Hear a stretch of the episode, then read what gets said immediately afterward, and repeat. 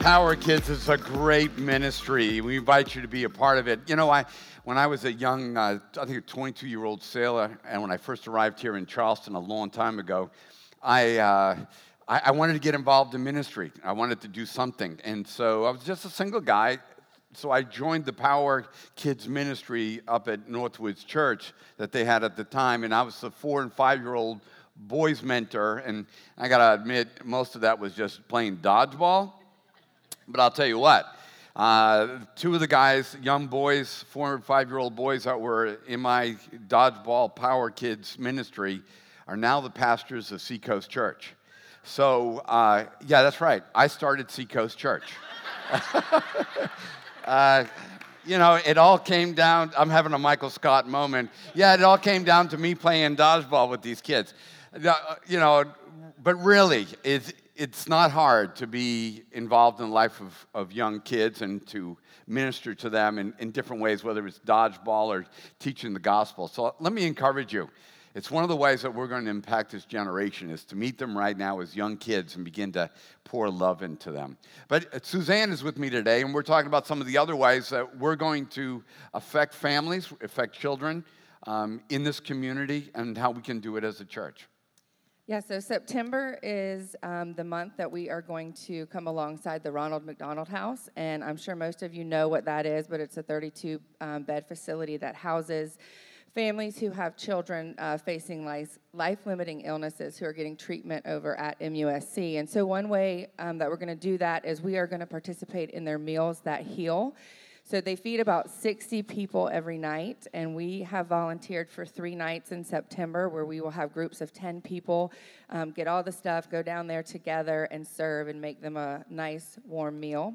Um, the additional things that we can do for them are make meals to go kits, so non perishable items. I have all this information in the back about what you can pack for them as well as welcome bags. So when they arrive um, their first night, they have a little um, welcoming thing, you know, toys for the kids that are with them as well. And I will be collecting those every Sunday, or you can drop them off if you get in touch with me anytime that's convenient for you. I can meet and pick them up, and then I will take them at the end of the month and deliver all of those things. Um, so that's really exciting opportunity to come alongside these families at a very vulnerable time and just share the love of Christ with them. Wow. And let me just say, I think some people are sitting here and you just heard we're feeding 60 people. And so I think some of you folks are thinking, wow, that's a lot of people for me to feed. That's not, that's not how it works. It's going to be really easy. We can accomplish it together. Suzanne's got it all broken down so that you can take your little part. Uh, and make a significant impact in people's lives who are in a time of pain, anxiety, and a real definite time of need but we also got some other way we can be involved. Yeah, so this is also really exciting. I'm very excited that we are partnering with a new nonprofit here in Charleston called Teacher Love Project. And their goal is to come alongside the teachers in our schools here in the Low Country and just provide them some encouragement, some support. Um, it kind of goes along with when we have missionaries, we send them letters, we send them things to encourage them and keep their heart on mission. And that's exactly what we're doing. Our teachers are on the mission field here in our schools in the low country. And so we need people who are willing to come alongside them and be what we call teacher champions. It's not a huge time commitment, it is one on one. And what that means is you send them encouraging texts, you send them a card. If you want to drop them off some candy, I can deliver that each week. Um, it's not that you have to buy them things all year. It's just about really being there as an encouragement, letting them know that they have somebody who's praying them through the school year.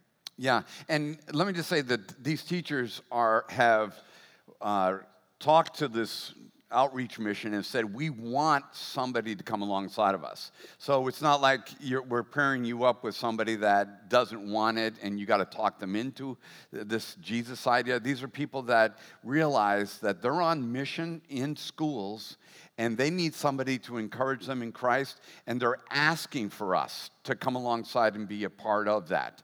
Um, so, you know, that's a really powerful thing. Absolutely, 100% elected, and they know we love Jesus, and we just want to love on them with Jesus. So, wow, that's fantastic. Uh, thank you so much, Suzanne, folks. So, just go to our missional information booth in the back. You'll see Suzanne there. She'll help you be a part of it. I don't know if you've caught the theme yet, but um, children, families, teachers, influencers.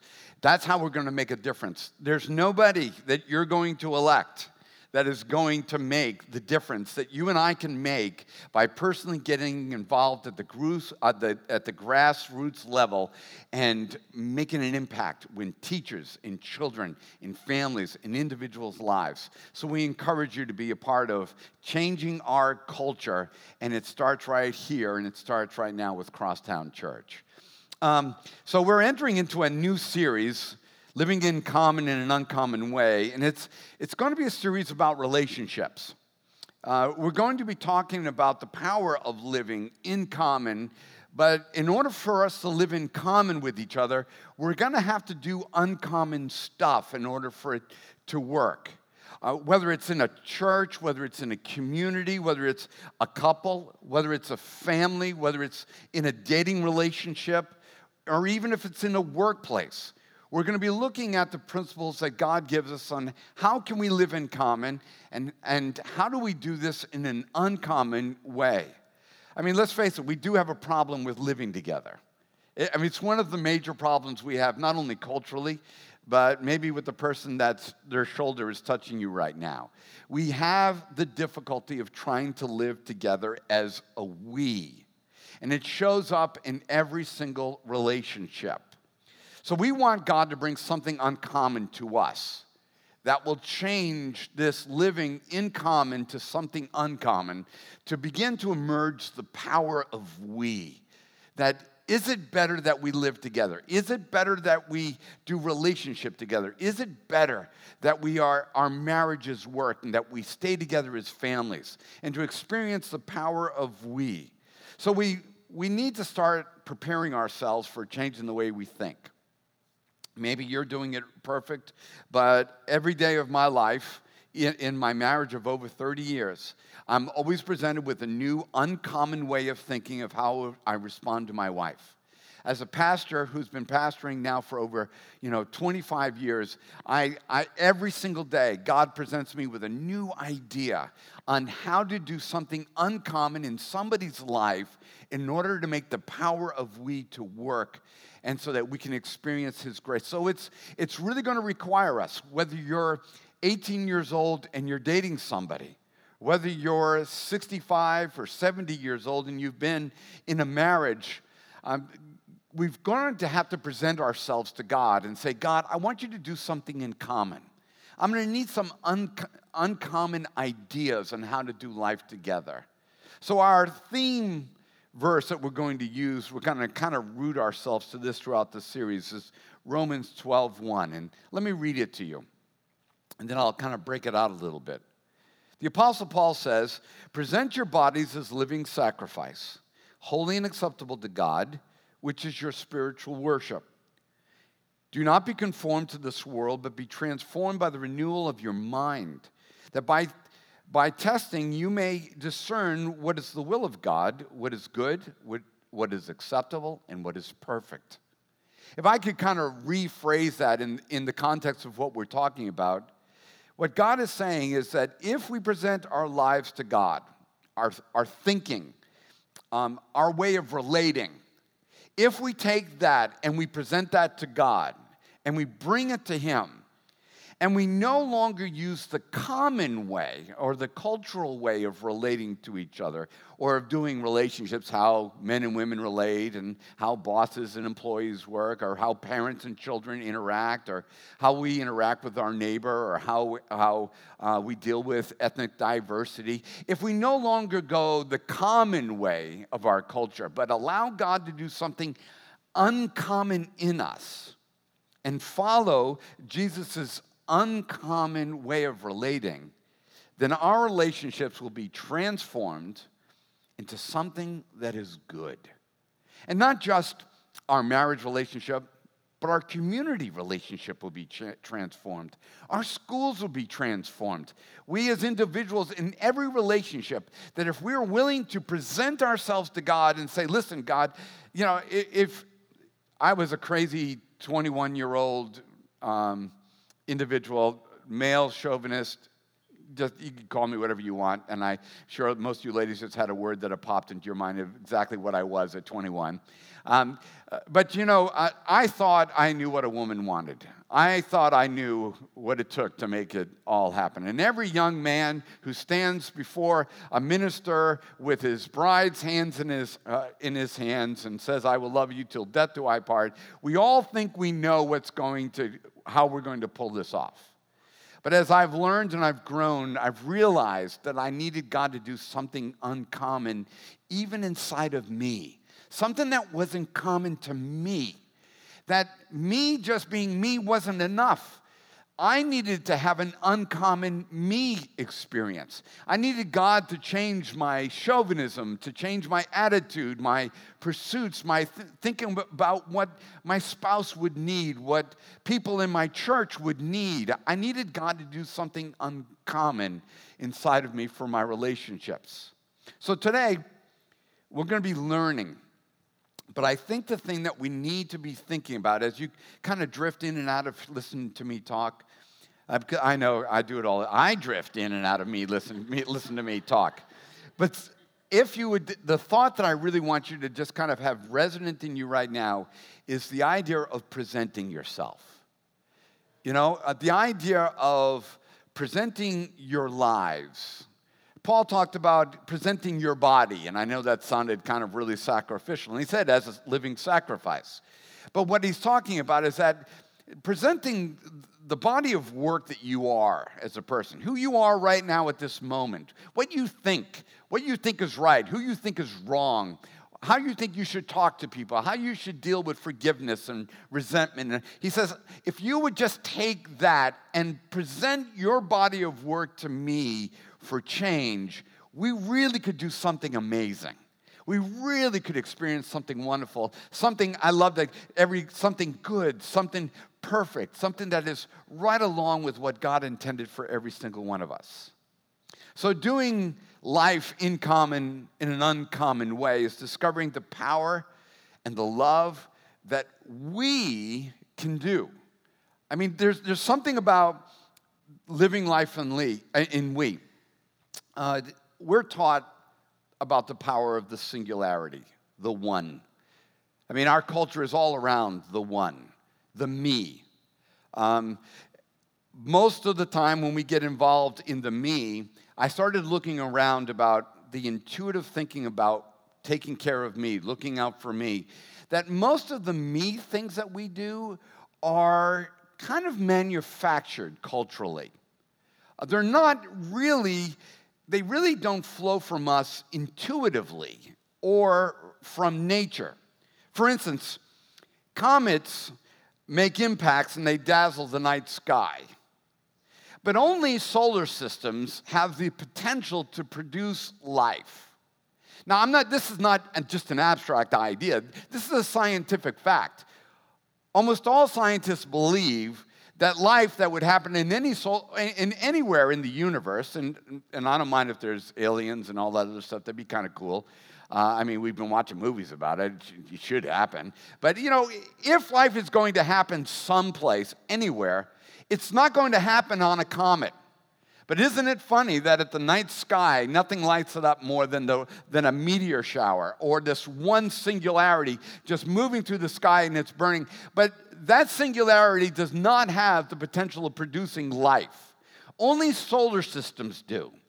Solar systems represent the, uh, the, the view of we working together, gravity and forces holding each other into orbit as they, they, they revolve around a common thing that they, they have. And solar systems have the power of we.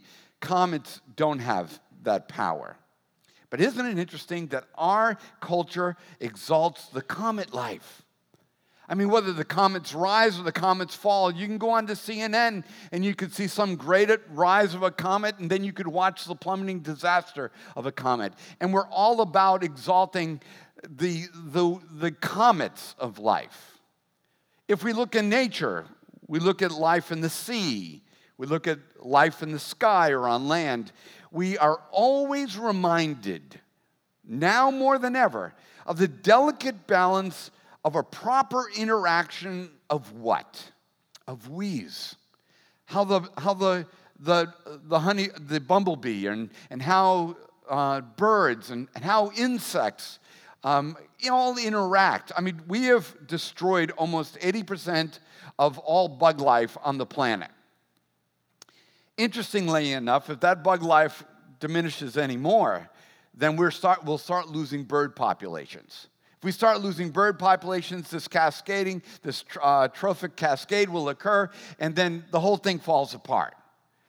But it's because of the power of we and we interacting with each other, even in a biological sense. And the reason why I point these things out is because I know some of you are skeptics. And I know some of you are like me. Yeah, I believe in the Bible, but it's a little bit of science would help me on this. Well, the, the science is in. The power of we is the only way life happens on planet Earth or in any solar system. So God is embedded in it, in the universe, that doing life as we's is how life happens and flourishes anywhere. The greatest potential of that we have as a me is discovering the power of we. This is a great time of year, isn't it? Oh my my my. It's back you're to be, I'm to be obnoxious all over again. I, it's NFL and college football time again. Ray, Ray, can't wait. I mean, it's crazy. I'm watching preseason games. I'm, you know, it's just incredible. Um, but, but when we look at sports dynasties, and the ones that endure, you, some of you are like, I know where this is going. Okay, but when we look at sports dynasties throughout, um, they involve the we. There may be a Jordan, but, but there was a we. I mean, you had to have Scottie Pippen. Yeah, you had to have everybody involved in order for the Bulls to be as great as they were all the time. Yes, there was a Jordan, but there had to be a we that made it all happen. There may be a miracle on ice, but wasn't that a we moment? I mean, when didn't we, who were in the Cold War era at the time, when we beat the professional Russian ice skaters with a bunch of amateur uh, skaters for the U.S., and we won the Olympic medal, gold medal in that one incredible game. I mean, doesn't that flag look amazing? It was the, the power of me's working together, producing a victory for the we, and, we and, and it was just amazing. And then there's a Brady. But, you know, we think about all the Super Bowls, we think about all the, the dynasties and all the wonderful things, but don't, don't begin to think that it, it's just because this guy may be the greatest quarterback of all time. It's because, literally, there is an offensive coordinator, there's a coach, and there are men on that team that do their job. It is the power of we. So I, the idea is to, to just kind of get into you. You've been trained, you've listened to music, you've watched shows about the me. Our culture has manifested and manufactured a me mentality. Becoming the best version of you is your highest order of achievement in the world. But yet, God wants us to discover the power of being a me is fully realized in the power of we doing life together. Jesus always believed in the we.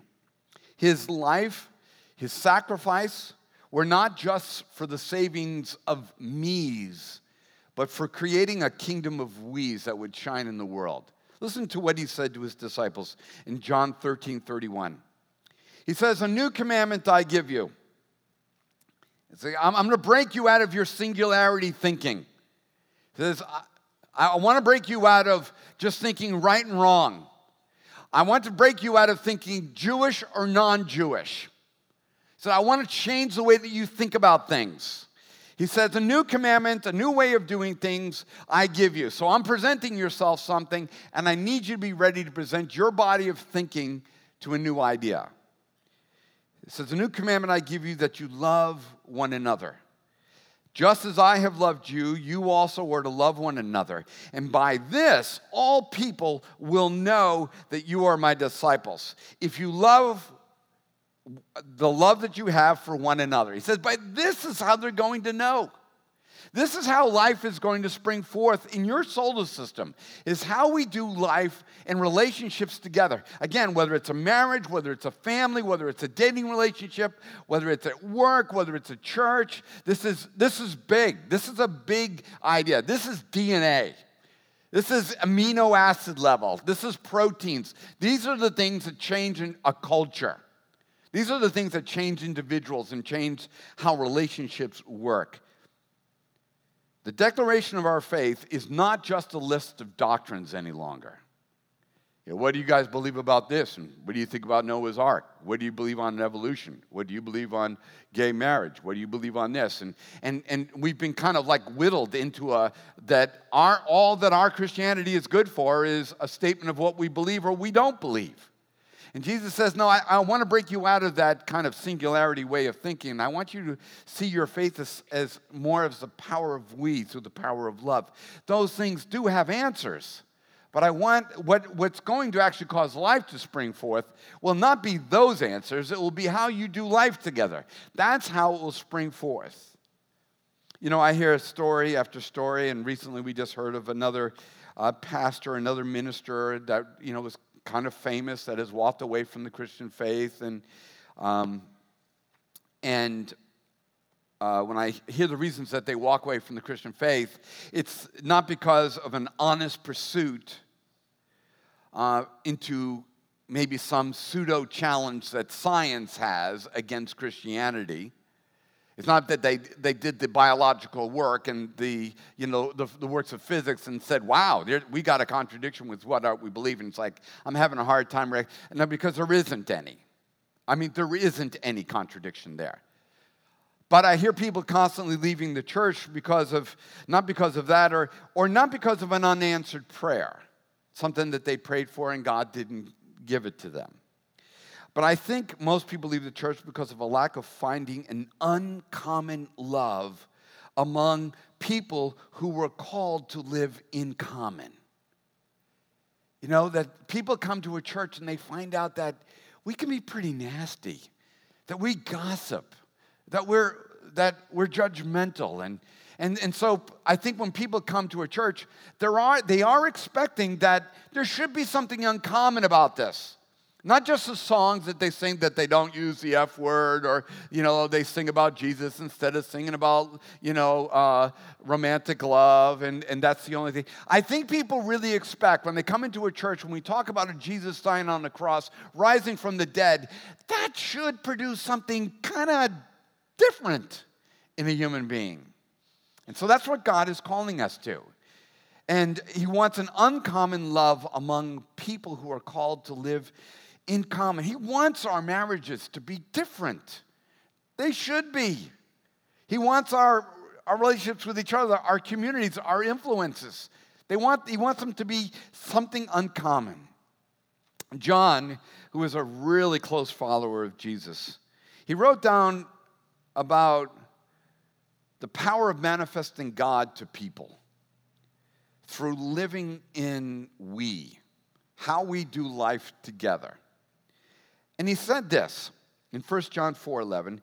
He said, Beloved, if God so loved us, we ought to love one another. No one has ever seen God. Now, that's really interesting that he drops that phrase right in the middle of this verse about love. But he says, if God's loved us, we really should be uncommon and that we should love one another. But then he throws in, no one has ever seen God. And then he goes back to this love thing again. If we love one another, God abides in us, and his love is perfected in us. But in the middle of all this is this concept of seeing God. I think John is maybe communicating the need for so many of us and so many of the people around us to have empirical data for the existence of God. I would like more empirical data. I mean, I, it, it, would be cool if birds all of a sudden formed an I love you sign up in the middle of the sky, and, and that I'd be like, okay, that looks like empirical data. It would, it would be great if, we found a giant fingerprint on Mars that, you know, uh, we could do, you know, trace it back and, and, you know, bring it to the police, and all of a sudden God's picture comes up on the screen. It's like, yeah, God, he actually is alive. And, and I think John was like, hey, listen, everybody wants to see God. Everybody wants empirical evidence for God. But let me just be clear no science has produced a deeper need for empirical evidence. It's not like, well, okay, well, we've just figured out this, so we're really going to need more proof. No science has done that. There is no new suffering that has produced a bigger challenge to the reality of God. And seeing God rightly has always been the challenge, isn't it? I mean, we're Christians, we can admit it. Seeing God move, seeing God in our lives, seeing God in the universe is it's like that is the big thing that we want.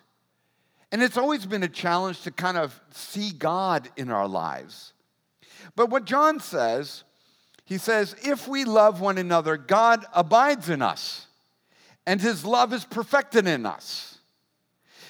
He's saying that an uncommon love among people produces a manifestation of the reality of God. He's like, this is the way God gets seen. It's not through a telescope, though the telescope will reveal a designer. It's not through a microscope, but yet it would reveal a creator. But he said, but when it comes to the issue of showing God and seeing God, he said the way that it happens is when people who are called to live in common live uncommonly in love with each other. He said, then God abides in that. He empowers that love, and the love of God is perfected in us, meaning there's a, there's a clarity like a telescope that is, you're turning the knob here and the knob here, and you're looking through and you dial it in, and all of a sudden you can see that star with clarity. He says, when people love each other in an uncommon way, as a husband and wife, it's like, oh man, you can see God in that. When, when we feed the hurting and the lost, then all of a sudden you can see God in that. When we visit the people at the McDonald, um, Ronald McDonald House, and we, it's like all of a sudden God can be seen in that. When we forgive our fathers who have wounded us in our past, all of a sudden we can see God in that. And John's saying if we want to provide empirical evidence for the existence of God to the unbeliever, then we need to start living uncommon, in common together as we. And regardless of the objections that you may have to God's methodology, because as 21st century enlightened people, we have our own litmus test that we've decided no, if God really exists, then I want him to show me this way. I mean, how many people have stood on the end of a dock and said, God, if you're really out there, strike me with a lightning bolt or make that thing blow up over there? I mean, everything, every one of us at some time. I mean, I've had a fishing rod in my hand a million times. I'm like, God, if you really love me, if you really love me, that you, you know, just let me catch one fish and, and it'll be a sign that you love me. And, and, and, and regardless of the objections of all the fish that we haven't caught to prove the existence of God, God has chosen the way that he would reveal himself. And don't you have that prerogative? Don't you enjoy the prerogative of revealing yourself the way that you want to be revealed? Don't you hate being dragged out in the middle of a party and all of a sudden somebody says, Did you know that Susie used to smoke marijuana but doesn't smoke it anymore? I mean, how would you feel being dragged out in the middle of something like that and, and you're forced to be revealed? But God has a way that He wants to reveal Himself. And, and since we're told in Scripture that God is love, we should not be surprised that the way that He wants to empirically reveal Himself is through the manifestation of we, people loving each other. He's like, no. He's like, you can make all these rules about where I should appear, but since I am love, since I, since I am not materialism, since I am not stuff, since I am not earth, I am not moon, I am not Mars, I am not chlorophyll, because I'm not that, and because I am love, I will manifest myself in love. And that's the way that God shows himself. And his presence becomes seeing. Even a church of perfect me's will never manifest the presence of God. And that's what we're doing in America today. We are making church that will help you be the better, best me you can possibly be. I'll admit it. I have succumbed to it a couple times myself. But I'll tell you, a church that is a gathering of people trying to become the best me possible will never manifest the presence and the power of God because that's not what God's after. A church that is only designed to help you become happy with you will never see the presence of God.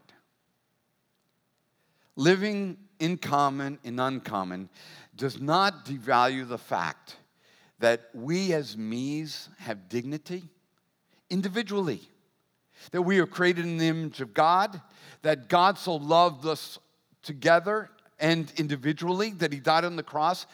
This does not devalue the importance of my me relationship with my Heavenly Father. It does not deflect the needs that I have as a me from the love of God or the salvation of God. But our next step as redeemed me's is to be empowered we's. That's what mom and dad need to be. We don't need a dad being me and a mom being me, and then hoping that Junior will become the best me possible. What we need is mom and dad and Junior being we together with the love of God. And that God begins to bring about his good and perfect will into their lives. And in the goodness, we see great things happen in their lives. Living in common will require an uncommon approach relationships. We will have to make the shift from selfish to selfless, resentful to restored, envious to joyous, fake to faithful, unforgiving to unconditional. We'll need to say goodbye to the common and live in common with uncommon love. I mean, everybody hates their dad. That's so common. Everybody can't stand their in law. That's so common. Men and women fight. Give me something new. You know, kids raising up are going to do what kids are going to do. It's not uncommon. It's so common. Politicians are going to lie. Political parties are going to compromise. It's always going to happen. That is so common. So, why are we relying on the common to give us something uncommon? This series will be about that power of relationships, the, the power of community, the power of an uncommon love. You know, in this this week in my office, a little bird came to my window. I'm a bird guy. And this, this little fella uh, came up and he, he kept pecking away at the glass. And you probably have this happen at your house. They, they do it with cars, they do it with buildings, they do it at home. But the glass is self reflecting. And he gets caught up in this self reflecting image that he sees of himself. And he ge- keeps on uh, frantically pecking away at it. What I think the bird wants is that he wants relationship, that he thinks there's another bird there. But the bird gets caught up in a cycle of self image. He's constantly seeing himself and mistaking that for real community. So he keeps pecking away at a self image idea, thinking that it's going to produce a we result. We live in a culture right now that wants you just to peck away at you, to focus on being the best version of you, and to stand in the mirror every single day and peck, peck, peck, peck, peck, peck, peck, peck. You need to lose weight. You need to pull up your eyes. You need to, you need to drive a better car. You need to make more money. Peck, peck, peck, peck, peck, peck. And then as a result of it, then we'll have a great marriage. Pecking away at a self image in a mirror will never produce a greater we. And we're just like that little bird, pecking away, thinking we're going to find some sort of satisfaction, but we will be constantly, relentlessly disappointed. Life requires transcendence. Life that goes beyond me and encounters God and that creates the power of we. Life requires transformation. It goes beyond me thinking about me all the time and about how others think about me. It requires something different. God wants our relationships to experience a refreshing. Every one of them. I mean, I'm, I'm just jacked about this. Uh, he, wants, he wants school teachers to be able to go to school excited about the potential of changing the world with the power of love. We won't have to go into schools and say, Jesus, Jesus, Jesus. We will just manifest love to them and they will see God through our love. And then they will ask us, How did you become so uncommon as you live in common? God wants every relationship with your kids, with your, with your parents, with your next door neighbor. He wants to refresh, uh, refresh our relationships. God wants to give all of us, no matter how old we are, regardless of how old we are, He wants to give us a start over. And I love it. I love the fact that God today is offering every one of us a start over. That not just doing time in marriage or at work or at church or at home, but God wants to do something inside every one of us. But as we move into this moment of expressions, all this is good ideas. I mean, all this, I, I don't think every any one of you, I, I think I, I can actually, when I can see when things hit people. And when I did the solar system comet thing, some of you kind of hardcore skeptics, you're like, dang right. That, that's right. He's got data to support that. We start looking at the ecosystem, we look at the, the, the barrier reef system and all that. I think every one of us say, darn right, you're exactly right. And then when we begin to look about the uncommon that we find in dynasties, I think you, I think you, you understand it's not just a Jordan or a Brady or a, or a hockey team. It's the power of we. Then we reacquaint ourselves with the words of Jesus about the way that we see God is by living as me's in we relationships that are uncommon. That we just don't, we're not a group of people that just hate our dads for the rest of our lives. That's too common. We're not just women who hate men. That's too common. We're not just men who, who are chauvinists. That is too common. We're not just whites who just relate the way that we are because we're white. That's too common. God is calling us into something different. He wants us to have that good and perfect will of Him in our lives.